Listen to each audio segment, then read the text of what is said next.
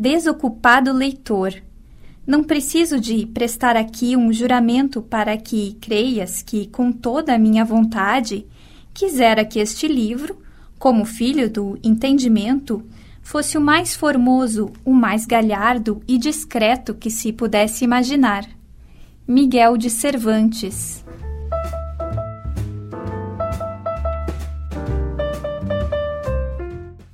Da Estante, seu momento de leitura com a rádio da universidade.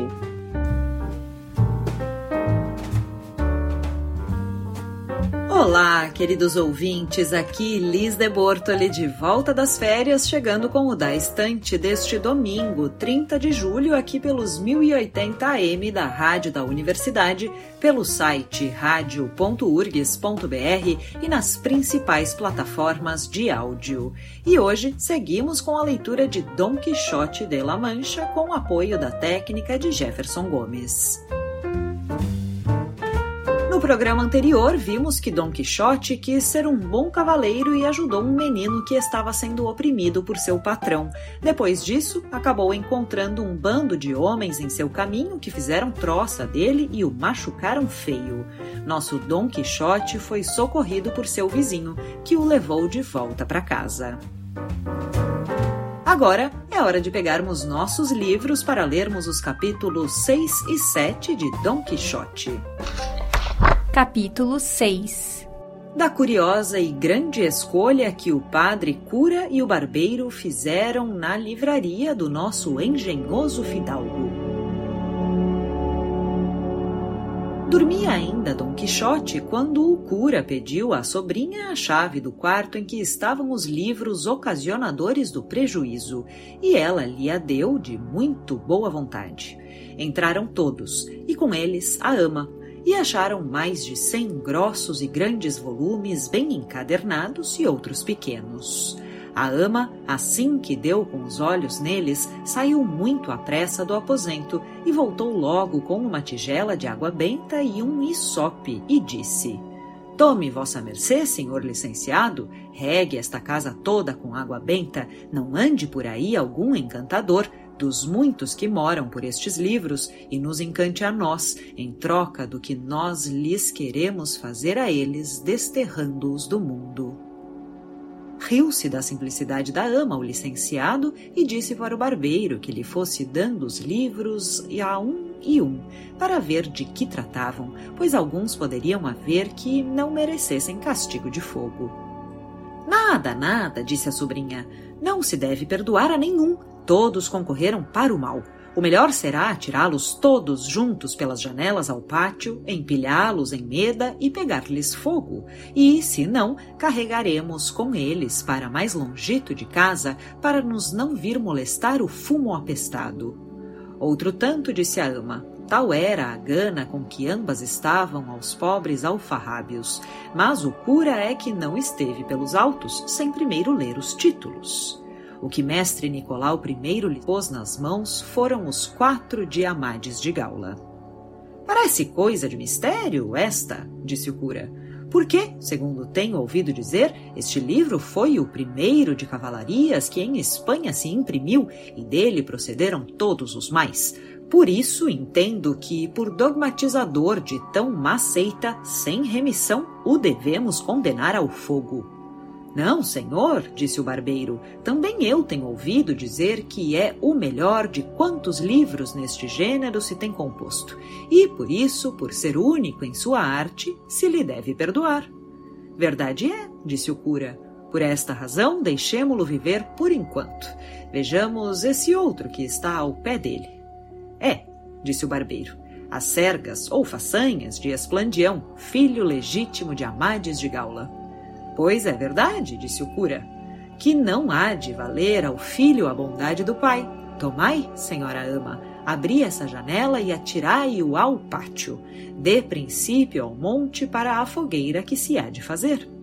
Ao que a ama obedeceu toda alegre, e lá se foi o bom do esplandião voando para o pátio, esperando com toda a paciência as chamas que o ameaçavam. Adiante, disse o cura. Este que se segue, disse o barbeiro, é Amades de Grécia, e todos os deste lado, segundo julgo, são da mesma raça de Amades. Pois ao pátio com todos eles, disse o cura, que só por queimar a rainha Pintiquiniestra e o pastor Daninel e as suas églogas e as endiabradas e confusas razões do autor queimara juntamente ao pai que me gerou, se andasse em figura de cavaleiro andante. Também assim o entendo, replicou o barbeiro. Também eu, acrescentou a sobrinha. Pois venham e pátio com eles, acudiu a ama. Deram-lhes, que eram muitos, e ela, para não descer a escada, baldeou-os da janela abaixo. Quem é agora esse tonel? perguntou o cura. Este é, respondeu o mestre, Dom Olivante de Laura.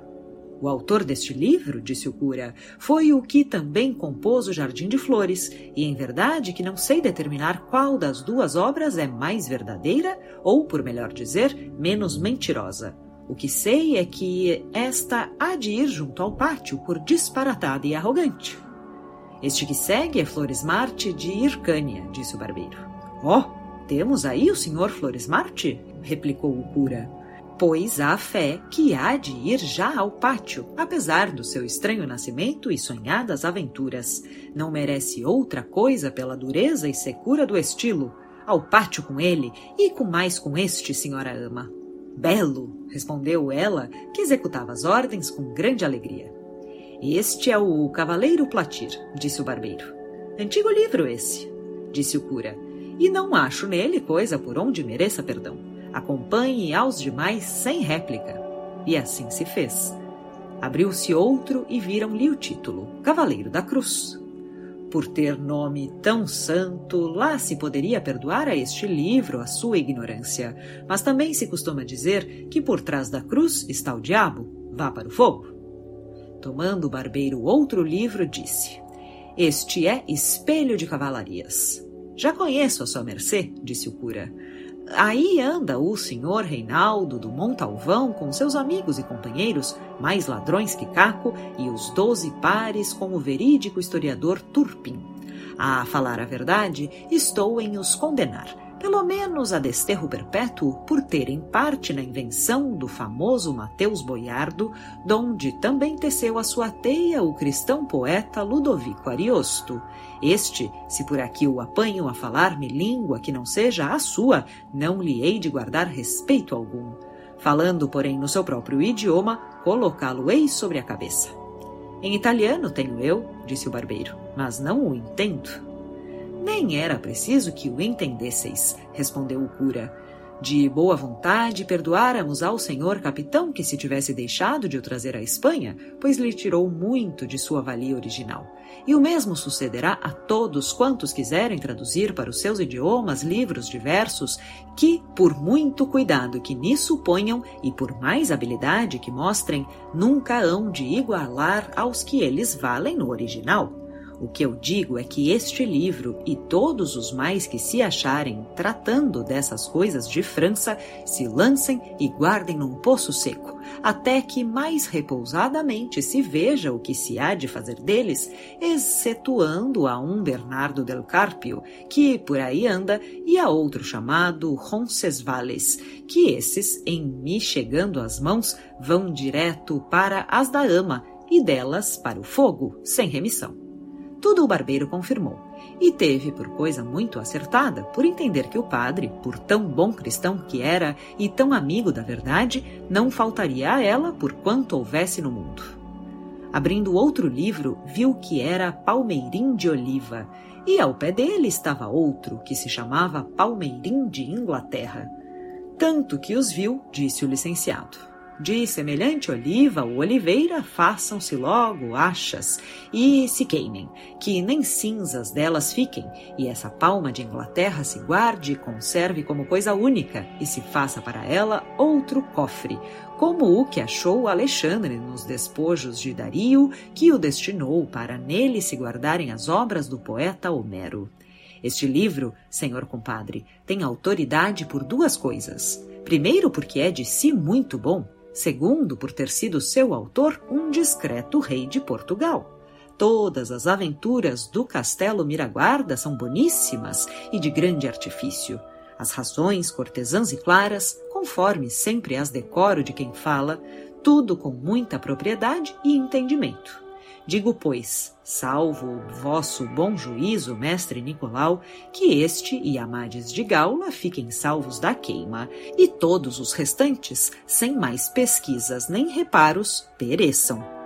Alto, senhor compadre, replicou o barbeiro, que este que tenho aqui é o afamado Dom Belianes. Pois esse, respondeu o cura, com a segunda, terceira e quarta parte, tem necessidade de um pouco de ruibarbo para purgar a sua demasiada cólera. E é preciso tirar-lhes tudo aquilo do castelo da fama e outras impertinências de mais fundamento, para o que se lhes concede termo ultramarino. E, segundo Simendare, assim se usará com eles de misericórdia ou justiça. E daqui até lá, tende-os vós em vossa casa, compadre, mas não os deixeis ler a ninguém. Só contente, respondeu o barbeiro. E sem querer cansar-se mais em ler livros de cavalarias, mandou a ama que tomasse todos os grandes e arrumasse com eles para o pátio. Não o disse a nenhuma tonta nem surda, que mais vontade tinha ela própria de os ver queimando que de botar a altear uma teia, por grande e fina que fosse, e, abraçando alguns oito de uma vez, os lançou pela janela fora. Como eram muitos, caiu-lhe um aos pés do barbeiro. Este teve apetite de ver o que seria e viu o que dizia. História do famoso cavaleiro Tirante el Blanco. Valha-nos Deus! disse o cura em alta voz pois temos aqui tirante al blanco, dai-mo cá, senhor compadre, que faço de conta que nele achei um tesouro de contentamento e mina para passatempos.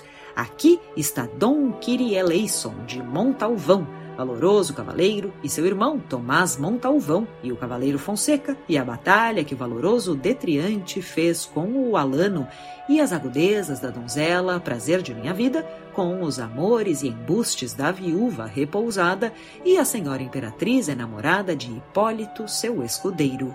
A verdade vos digo, senhor compadre, que em razão de estilo não há no mundo livro melhor.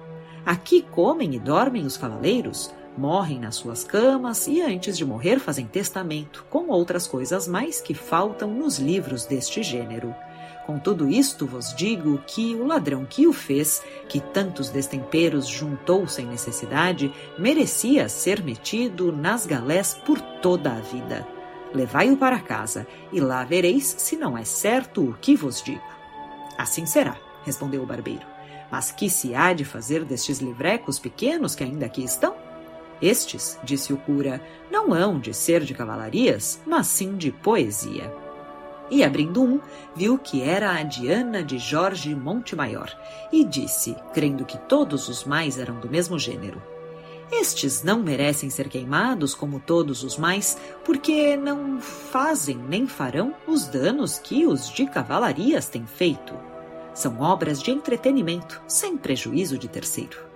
Ai, senhor, disse a sobrinha, Bem os pode vossa mercê mandar queimar como os outros, porque não admiraria que, depois de curado o senhor meu tio da mania dos cavaleiros, lendo agora estes, se lhe metesse em cabeça fazer-se pastor e andar-se pelos bosques e prados, cantando e tangendo. E pior fora ainda o perigo de se fazer poeta, que, segundo dizem, é enfermidade incurável e pegadiça. É certo o que diz esta donzela, observou o cura, e bom será tirarmos diante do nosso amigo este tropeço e aso. Começamos pela Diana de Monte Maior. Esta sou de parecer que, se não queime, bastando tirar-se-lhe tudo que trata da sábia Felícia e da água encantada, e quase todos os versos maiores, e fique-lhe muito em paz a prosa e a honra de ser primeiro em semelhantes livros. Este que segue, disse o barbeiro, é a Diana, chamada Segunda do Salmantino, e estoutro que tem o mesmo nome, cujo autor é Gil Polo. Pois a do Salmantino, respondeu o cura, acompanhe e acrescente o número dos condenados ao pátio. E a de Gil Polo guarde-se como se fora do mesmo Apolo. E passe adiante, senhor compadre. Aviemo-nos que se vai fazendo tarde. Esta obra é, disse o barbeiro, abrindo outra, os dez livros de fortuna de amor compostos por Antônio de Lofraso, poeta sardo. Pelas ordens que recebi, disse o cura, desde que Apolo foi Apolo, as musas musas e os poetas poetas, tão gracioso nem tão disparatado livro como esse jamais se compôs. Pelo seu andamento, é o melhor e o mais fênix de quantos têm saído à luz do mundo. Quem nunca o leu pode fazer de conta que nunca leu coisa de gosto. Passai-mo para cá depressa, compadre, que mais estimo tê-lo achado que se me dessem uma sotaina de raja de Florença. Polo de parte com um grande rosto e o barbeiro prosseguiu. Estes agora são o pastor da Ibéria, ninfas de Enares e desengano de zelos. Pois é entregá-lo, sem mais nada, ao braço secular da ama, disse o padre. E não se me pergunte o porquê. Seria não acabar nunca. Este é o pastor de Fílida. Esse não é pastor, disse o cura, senão cortesão muito discreto, guarde-se como joia preciosa.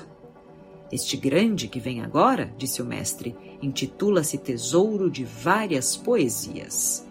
Se não fossem tantas, disse o cura, mais estimadas seriam, é mister que este livro se descarte de algumas baixezas que têm a mistura com as suas grandiosidades.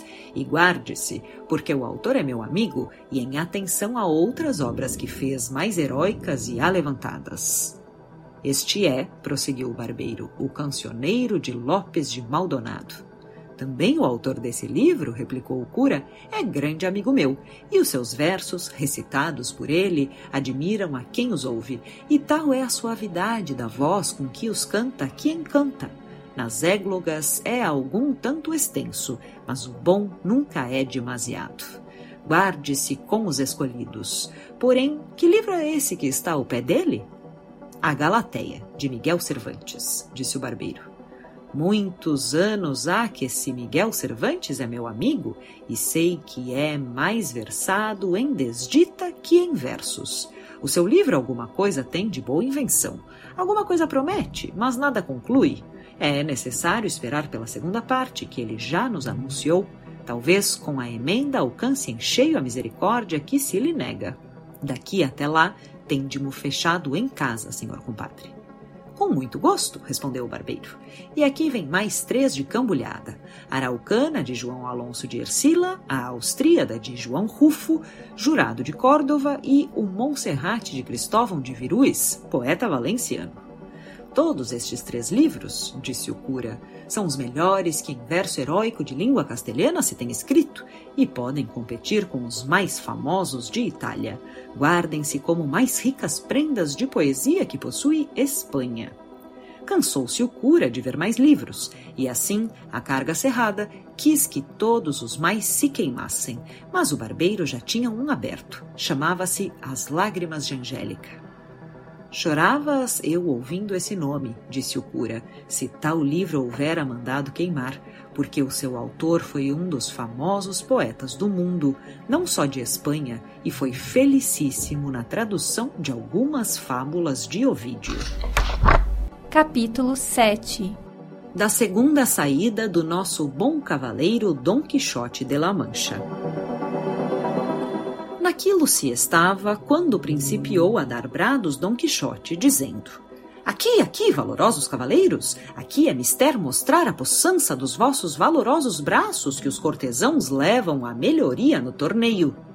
Para acudir àqueles gritos, não se passou adiante com o exame dos livros que ainda faltavam, e assim se crê que não deixariam de ir ao lume, sem serem vistos nem ouvidos, a Caroleia e Leão de Espanha, com os feitos do imperador, compostos por Dom Luís de Ávila, que sem dúvida deviam de estar entre os remanescentes. E talvez, se o cura os visse, não padecessem tão rigorosa sentença.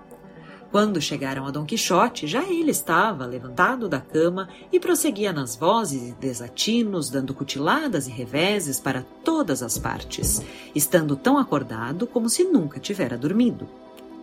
Arcaram com ele e à força o deitaram no leito, e, depois que serenou um tanto mais, tornando-se a falar com o cura, lhe disse: Senhor arcebispo Turpim, não há dúvida que é grande desar para os que nos chamam doze pares deixarmos, sem mais nem mais, levar a vitória deste torneio aos cavaleiros cortesãos, tendo nós outros, os aventureiros, ganhado o prêmio dos três dias antes.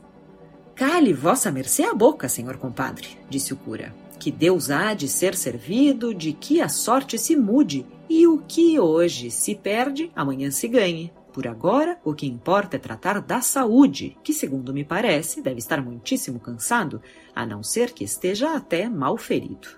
Ferido não, interrompeu Dom Quixote. Porém, moído e quebrantado, sem dúvida que o estou, porque aquele filho da mãe de Dom Roldão me moeu a bordoada com o tronco de uma azinheira. E tudo por inveja, por ver que eu só a minha banda contrapeso todas as suas valentias. Mas Reinaldo de Montalvão não me torne eu a chamar, se em me levantando deste leito mo não pagar, a despeito de todos os seus encantamentos, e por agora tragam-me de jantar, que sei que é o mais preciso, e o vingar-me fica a meu cuidado. Assim se fez. Deram-lhe de comer e recaiu no sono, deixando a todos admirados de tamanho desorientamento. Naquela noite, incendiou e destruiu a ama quantos livros havia no pátio e em toda a casa. E alguns arderiam que merecessem ser guardados em perpétuos arquivos. Mas não o quis assim a mofina e a pressa do seletor. Cumpriu-se o rifão que diz que às vezes paga o justo pelo pecador. Um dos remédios que o barbeiro e o cura por então idearam foi que se condenasse e emparedasse a sala dos livros, para que ao levantar-se o amigo não pudesse dar com ela. Tirada a causa, talvez cessasse o efeito. Dir-lhe-iam que um encantador os tinha levado com o aposento e tudo, e assim se executou com a maior presteza. A dois dias andados, ergueu-se Dom Quixote, e o que primeiro fez foi ir-se ver os seus livros, e como não achava o quarto em que os tinha deixado, corria de uma parte para a outra a procurá-los. Chegava onde costumava estar a porta e tenteava as apalpadelas e volvia e revolvia os olhos por todos os cabos sem proferir palavras. Porém, depois de um grande espaço, perguntou à ama a que parte ficava o aposento dos seus livros. A ama, que já estava bem precavida do que havia de responder, lhe disse: Que aposento ou que história busca vossa mercê? Já não há aposento nem livros nesta casa? Carregou contudo o mesmo diabo. Não era diabo, acudiu a sobrinha. Era um encantador que veio numa nuvem, numa noite, depois daquele dia em que Vossa Mercê se abalou daqui e, apiando-se de uma serpe em que vinha encavalgado, entrou no aposento. Não sei o que fez lá dentro. Ao cabo de um breve espaço, saiu voando pelo telhado, deixando a casa cheia de fumarada, e quando tornamos em nós e fomos ver o que tinha feito, não vimos nem livros, nem aposento algum só nos lembra muito bem a mim e a ama que, ao tempo de partir-se, aquele malvado velho proferiu em altas vozes que, por inimizade secreta que tinha com o dono daquela livraria e estância, deixava feito o dano que depois se veria. Disse também que se chamava o sábio Munhatão. Frestão é que havia de dizer? acudiu Dom Quixote. Não sei, interrompeu a ama, se era frestão ou fritão, só sei que o nome acabava em tão. Isso mesmo, disse Dom Quixote. É esse um sábio encantador, grande inimigo meu, e que me tem osga, porque sabe, por suas artes e letras, que, pelo andar dos tempos, tenho de pelejar em singular batalha com um cavaleiro a quem ele favorece, e o hei de vencer sem que ele mo possa estorvar. Por isso procura fazer-me quantas sensaborias pode, e eu digo-lhe que mal poderá ele evitar o que dos céus nos está determinado. Disso ninguém duvida, disse a sobrinha. Mas quem o mete, senhor tio, a vossa mercê nessas pendências? Não será melhor estar-se manso e pacífico em sua casa em vez de se ir pelo mundo procurar pão que o diabo amassou, sem se lembrar de que muitos vão buscar lã e vêm tosqueados? Ai, sobrinha, sobrinha, respondeu Dom Quixote, como andas fora da conta? Primeiro que a mim me tosquiem, terei peladas e arrancadas as barbas, e quantos imaginarem tocar-me a ponta de um só cabelo? Não quiseram as duas replicar-lhe mais nada, vendo que o agastamento lhes queria ir a mais. O caso é que teve o nosso herói de passar em cada 15 dias muito quedo, sem dar mostras de querer recair nos seus primeiros devaneios. 15 dias em que passou graciosíssimos contos com os seus dois compadres, o cura e o barbeiro. Era sempre a sua teima que de nada precisava tanto o mundo como de cavaleiros andantes, e oxalá essa cavalaria andante cá ressuscitara. O cura, algumas vezes, o contradizia e outras ia com ele, porque, sem essa velhacaria, como se haviam de entender? Neste meio tempo, solicitou Dom Quixote a um lavrador seu vizinho, homem de bem, se tal título se pode dar a um pobre, e de pouco sal na moleira. Tanto em suma lhe disse, tanto lhe martelou, que o pobre rústico se determinou em sair com ele, servindo-lhe de escudeiro.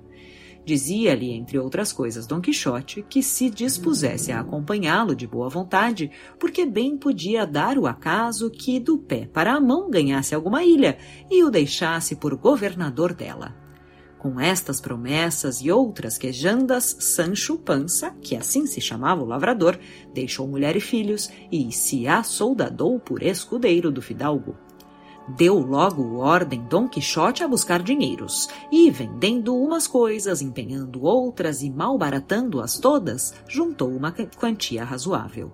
Apetrechou-se com uma rodela que pediu emprestada a um amigo e, consertando a sua selada, o melhor que pôde, notificou ao seu escudeiro Sancho o dia e a hora em que tencionava porem-se a caminho, para que ele se arranjasse do que lhe fosse mais preciso. Sobretudo, lhe recomendou que levasse alforges. Respondeu ele que os levaria e que também pensava em levar um asno que tinha muito bom, porque não estava acostumado a andar muito a pé. Naquilo do asno é que Dom Quixote não deixou de refletir o seu tanto, cismando se lhe lembraria que algum cavaleiro andante teria trazido o escudeiro montado asnalmente, mas nenhum lhe veio à memória. Apesar disso, decidiu que podia levar o burro, com o propósito de lhe arranjar cavalgadura de maior foro apenas se lhe deparasse ocasião, que seria tirar o cavalo ao primeiro cavaleiro descortês que topasse. Preveniu-se de camisas e das mais coisas que pôde, conforme o conselho que o vendeiro lhe havia dado. Feito e cumprido tudo, sem se despedir pança dos filhos e mulher, nem Dom Quixote da ama e da sobrinha saíram uma noite do lugar sem os ver alma viva, e de tão levada se foram que ao amanhecer já se iam seguros de que os não encontrariam, por mais que os rastejassem. Ia Sancho Pança sobre seu jumento como um patriarca, com os seus alforjes e sua borracha e com muita ânsia de se ver já governador da ilha que o amo lhe havia prometido. Acertou Dom Quixote de seguir a mesma direção que levara na primeira jornada, que foi pelo campo de Montiel, por onde caminhava mais satisfeito que da primeira vez, por ser ainda de manhã e dar-lhes de escape o sol, o que sempre importunava menos. Disse então Sancho Pança a seu amo: Olhe, vossa mercê, senhor cavaleiro andante, não se esqueça do que me prometeu a respeito da ilha, que lá o governá-la bem, por grande que seja, fica por minha conta. Hás de saber, amigo Sancho Pança, disse Dom Quixote, que foi costume muito usado dos antigos cavaleiros andantes fazerem governadores aos seus escudeiros das ilhas ou reinos que ganhavam, e eu tenho assentado em que, por minha parte, se não dê quebra esta usança de agradecido, antes nela me desejo avantajar porque os outros algumas vezes, e as mais delas, estavam à espera de que os seus escudeiros chegassem a velhos, e já depois de fartos de servir e de levar maus dias e piores noites, é que lhes davam algum título de conde ou pelo menos de marquês de algum vale ou província de pouco mais ou menos. E tu, se viveres, e mais eu, bem poderá ser que antes de seis dias andados eu ganhe um reino com outros seus dependentes, que venham mesmo ao pintar para eu te coroar a ti por seu rei. E não te admires do que te digo, pois coisas e casos acontecem aos tais cavaleiros por modos tão nunca vistos e pensados que facilmente eu te poderia dar até mais do que te prometo. Desse modo, respondeu Sancho Pança, se eu fosse rei por algum milagre dos que vossa mercê diz, pelo menos Joana Gutierrez, meu conchego, chegaria a ser rainha e os meus filhos infantes. Quem o duvida? respondeu Dom Quixote.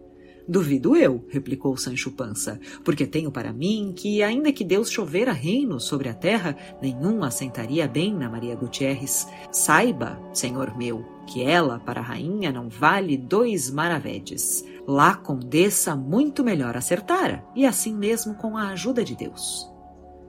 A Nosso Senhor encomenda tu, meu Sancho, o negócio, que ele lhe dará o que mais lhe acerte. Mas não apouques tanto os teus espíritos, que venhas a contentar-te com menos que ser adiantado. Esteja descansado, senhor meu, respondeu Sancho. Tenho ânimo, tenho, e mais servindo a um amo tão principal como é vossa mercê, que me há de saber dar tudo que me esteja bem e me couber nas forças.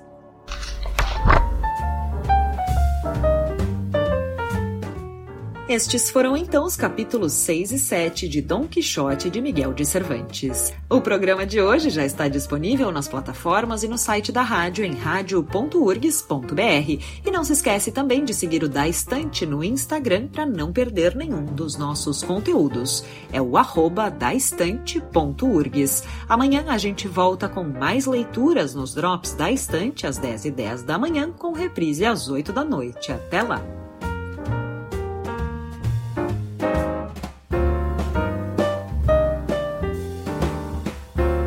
Neste programa trabalharam Liz de Bortoli, Mariana Sirena e Guilherme Gabineschi.